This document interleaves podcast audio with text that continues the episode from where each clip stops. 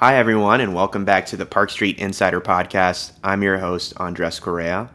Today, we're continuing our Essential Talks series with one of our favorite presentations from our Bar Convent Brooklyn library. It features Andrea Sengara, the VP of Marketing for Campari America. In this talk, she dives into her key pillars for e commerce strategy.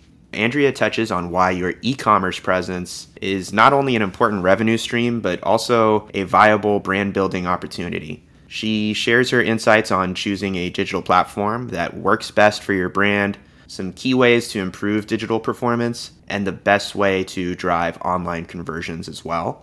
Whether you're just getting started in the digital sphere or if you're looking for some tips to improve your digital engagement, we hope you enjoy this talk from Andrea Sengara.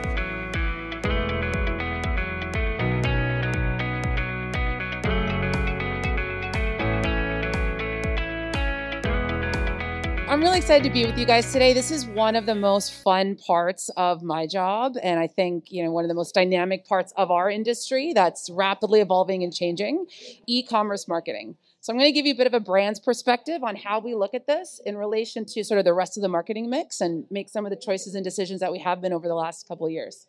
All right, so everything begins with the shopper or consumer journey. And we know that that has been evolving rapidly over the last few years. And we also know that it is going to continue to evolve. So we're paying a lot of close attention to what are the new marketplaces that are popping up, like Curiata, which is more new and recent. Um, what are the right places and touch points across a really robust journey that makes sense for our brands?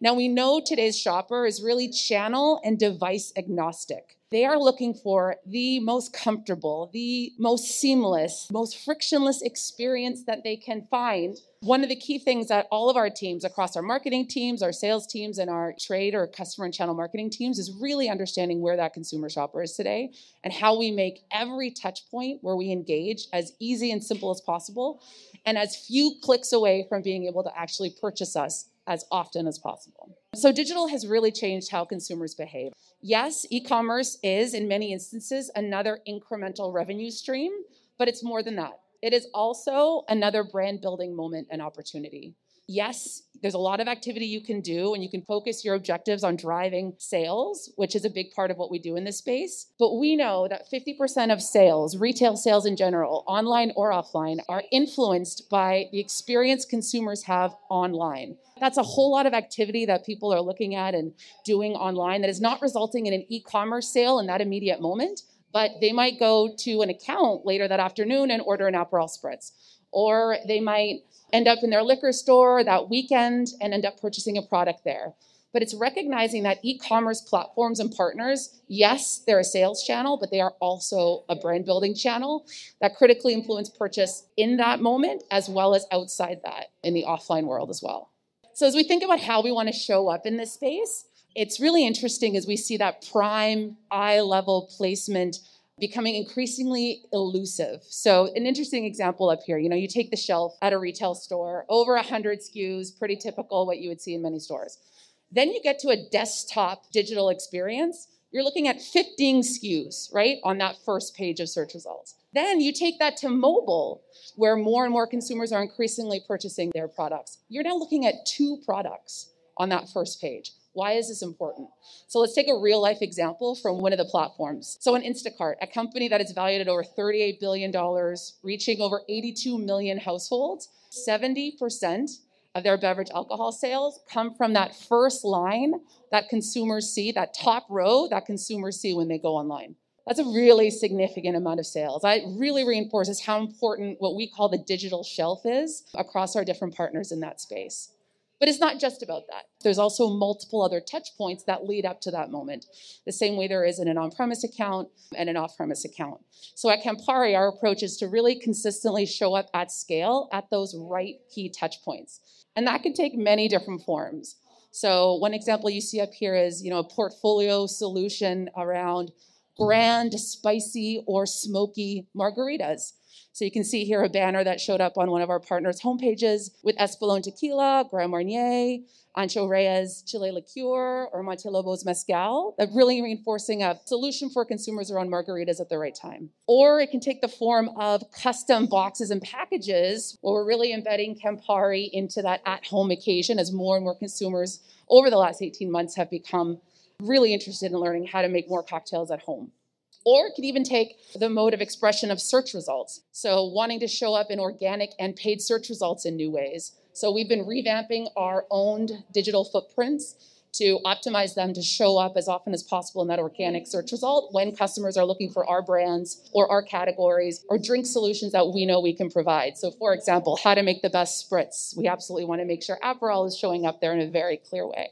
These are a couple of key pillars that we think about on a regular basis that drive a great online experience and great engagement with our brands across all different platforms. How is the product showing up? How is it represented? Do you have up to date product images? Do you have a variety of images? You know, we've seen increased confidence and higher sales when we have multiple different types of photography attached to our products lifestyle, recipe, and basic bottle imagery. Do we have great reviews and consumer engagement? Again, increasing the confidence and ease with which a customer can make a choice online. How discoverable is our product? Where are we making sure we show up? Now we have really strong copy and motivating copy attached to where we're showing up to educate and answer any questions the customer might have at that moment in time. So those are two of the most influential factors in driving a great engagement and great experience online. Now, this is an attempt to map some of the services, but the most important thing here is to really think about which ones are the best fit for your brand. So, when you're thinking about that, you're thinking about who is your audience, who is your target consumer, what kind of audience do these different platforms reach that are the best fit for you. The other thing to think about are what are the different activities that these platforms offer. And you'll notice on different brands at different times of year, different activities with different platforms will give you different results. And I, I think this will lead into something I talk about later, which is just doing a lot of testing and learning. But you will find that one platform, maybe an email blast that they do the, to their consumers, is much more effective at driving a higher click through rate and then potentially leading to actual conversion on site than, say, the same thing at the same time through another platform. And those are only things you're going to learn as you try to do them. So I highly encourage, you know, testing and learning from an informed perspective as possible, but there is no clear playbook on what the best solutions are and they vary depending on the brand, depending on the message you're trying to get across, and depending on the platform and how closely they engage with you to co-collaborate on something that feels really organic and authentic. All right, so if you're a brand and you're wondering, how do I start? Or you've likely started, but maybe how do I improve? What are a few key things I can think about? So I just mentioned one of them. Do not be afraid to test and learn. Like, this is what everybody is doing.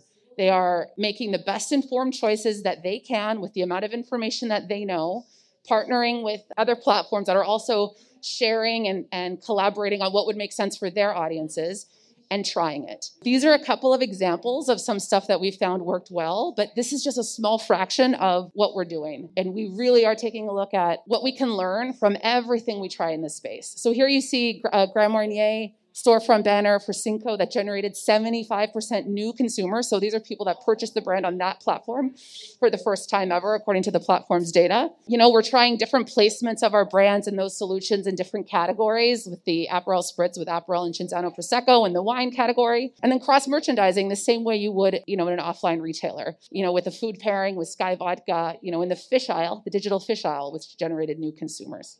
And in the spirit of transparency and inspiration that this session is all about, here's some uh, competitive examples that continue to sort of push the envelope in different ways of bundling your message and your products to solve for a consumer occasion or a consumer need. So I think what I really like about these examples, which all come from Instacart and they're all competitive to ours, but they're based in what is the ultimate end consumer experience and you bringing that to life as much as possible. So getting ready for summer, you're getting ready to either have your small group of friends over or start some of those celebrations or you're getting ready for the big game which can be the nba playoffs or insert sport of choice. Another key concept is consistency. So this is not a new concept. Many of you i'm sure are already doing this but it's about really being diligent about the fact that we know in general, not even just in the digital realm, but consumers need to see things more than once for it to resonate, be impactful, and drive any kind of perception or behavior change. So, knowing that and knowing that number is at around five, five exposures to a message before they actually have a behavior or perception change, we try to be very consistent to help consumers on that journey. So, it doesn't feel like a brand new message each time, that there's like something in there that sticks in their memory. Um, so, Aperol is a really good example. I think online and offline, we're very consistent about how we show up with that brand, really bringing to like the vibrancy and the joy of the moment, real clarity about the occasion, and constantly educating about how to make the best Aperol spritz. So the number one cocktail in Italy, the number 10 in the world, where we're just trying to bring our key messages really clearly and consistently to our consumer. Another good example is Skyy. So we recently relaunched this product, new pack, new positioning, enhanced liquid. So it's now made with water enhanced with Pacific minerals. And we had a suite of different assets that we created for this. And in the spirit of the previous principle of testing and learning, we actually tried the lifestyle advertising. We tried traditional just brand blocking with the logo and with the bottle. We tried um, copy that was very conversion oriented and almost trying to lift what we would do in store online. And what we found performed the best almost across all platforms was the lifestyle imagery from an e commerce perspective, which was really interesting. We weren't actually necessarily expecting that. We were expecting a bit of a different response. So, the beautiful thing about e commerce marketing is that it allows you to see these learnings and optimize in real time. So, you can update that creative and ensure you're getting like the best return on your investment as quickly as possible. Okay, and lastly, it's about being clear on your purpose or your objective. What are you trying to achieve in this channel? I mentioned at the beginning that yes, it's an incremental revenue stream. Yes, you're trying to close a sale, but also recognizing the role it can play in building your brand. So there's different tactics you will choose based on which objective you have more at the forefront of your mind. So if you're trying to drive trial, you're going to think about how you're partnering with the direct to consumer delivery services that are being very clear about how to use your brand and bringing it to life like in the Negroni box with Shaker and Spoon or something we did with Cocktail Courier with Skyy during Pride Month and the lavender cocktail, as an example. If you're trying to drive more awareness, you know, big visibility on high reach platforms, you know, might be what you're going for, but it might not deliver the immediate conversion in that channel. But you understand that that's where consumers are, that's where they're discovering new products, and it'll result in sales in the channel and outside of the channel, as an example. And my last slide, I swear, is about driving traffic. You know, the concept of build it and they will come. I don't think anyone in this room subscribes to that anymore. You really need to know where your consumer is and drive them to where they can convert to purchase. So for brands, it's not as often the brand site anymore. Like typically we always drove to the dot com. Now more and more, and what you see here is an example of a collaboration ad we do on social media that drives to some of the um, some of our marketplaces like Minibar or Drizly or Reserve Bar. It's really making sure that we are making it as easy as possible and as few clicks as possible for consumers to purchase our products when they are experiencing us and seeing us online. So thinking through how you do that. There's also now some suppliers that are doing white page, whitelist paging for some of the brands within the marketplace. So this space is constantly evolving, but just thinking about how you want to show up here and make sure you're not leaving any what we call dead ends anywhere in your digital ecosystem. So a dead end would be someone's there, they see your brand, but they are not clear on how they could purchase it in that moment. You want to make sure you're always giving them clarity to get to that point. And so that is really what I had to share with you guys. This is just a bit of a summary. Ensure you have a super strong digital shelf. Avoid dead ends, make it easy for them to convert. Think about the consumer occasion first and recognize that this channel is evolving and growing every day. So stay open to new opportunities and, and always test and learn. Hi, everyone. It's Emily again. Thanks for listening to this episode. If you're enjoying the Park Street Insider podcast, don't forget to rate us and leave a good review. If you're interested in getting involved in Park Street University, email us at psu at parkstreet.com. Thanks a lot.